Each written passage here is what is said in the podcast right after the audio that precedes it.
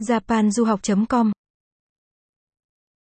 Nếu bạn quan tâm bài viết này, vui lòng truy cập trang web Japanduhoc.com để đọc tiếp.